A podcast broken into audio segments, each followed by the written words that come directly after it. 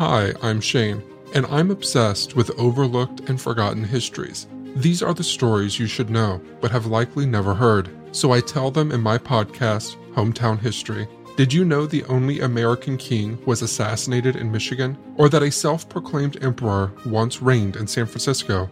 I have a never ending fascination with these kind of stories and a passion for local histories. Join me for Hometown History wherever you listen to podcasts.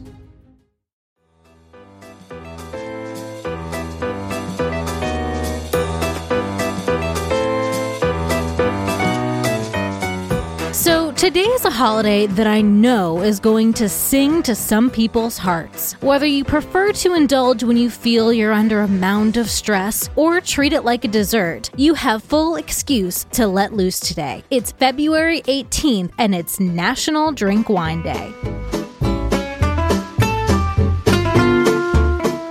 Welcome to Taco Cast Podcast Every Day's a Holiday. No, really, it is. Did you know that literally every day is a holiday? I don't know about you, but I love having a reason to celebrate every day. Whether it's your favorite foods day or something else totally random, happy holiday to you. While exact origins of wine are unknown to make the claim of who did it first, as there's evidence of ancient wine production in Greece, China, and the Middle East, we do know that wine is just as beloved, if not more, than it was back then. Wine barrels have been discovered with the tombs of ancient Egyptians, and the earliest known winery was discovered in Armenia dating back to 2000 BC. As far back as 6000 BC, wine was mass produced in the Middle East and Asia. Over time, wine has become increasingly popular, and in 1224, the King of France hosted the world's first wine tasting event. The process of fermenting grapes and sealing them may generally be the same, but there is practically an infinite number of vintages that can be created. The region, soil, temperature, and weather all impact not just each type and label, but each batch of wine created. Some additional fun facts for you winos out there there are more organic compounds in a glass of wine than your blood. Prince Charles owns an Aston Martin powered by wine based biofuel. And the most expensive bottle of wine ever sold was a 73 year old French Burgundy, the 1945 Romanée-Conti, which sold for $558,000. I'm sure you can guess pretty easily how you should celebrate today. Sure, you can polish off a bottle on your own, or even consider heading to a local wine bar to try something new today. Go for a wine tasting or even a wine tour. Happy holiday, everyone, and I'll see you tomorrow.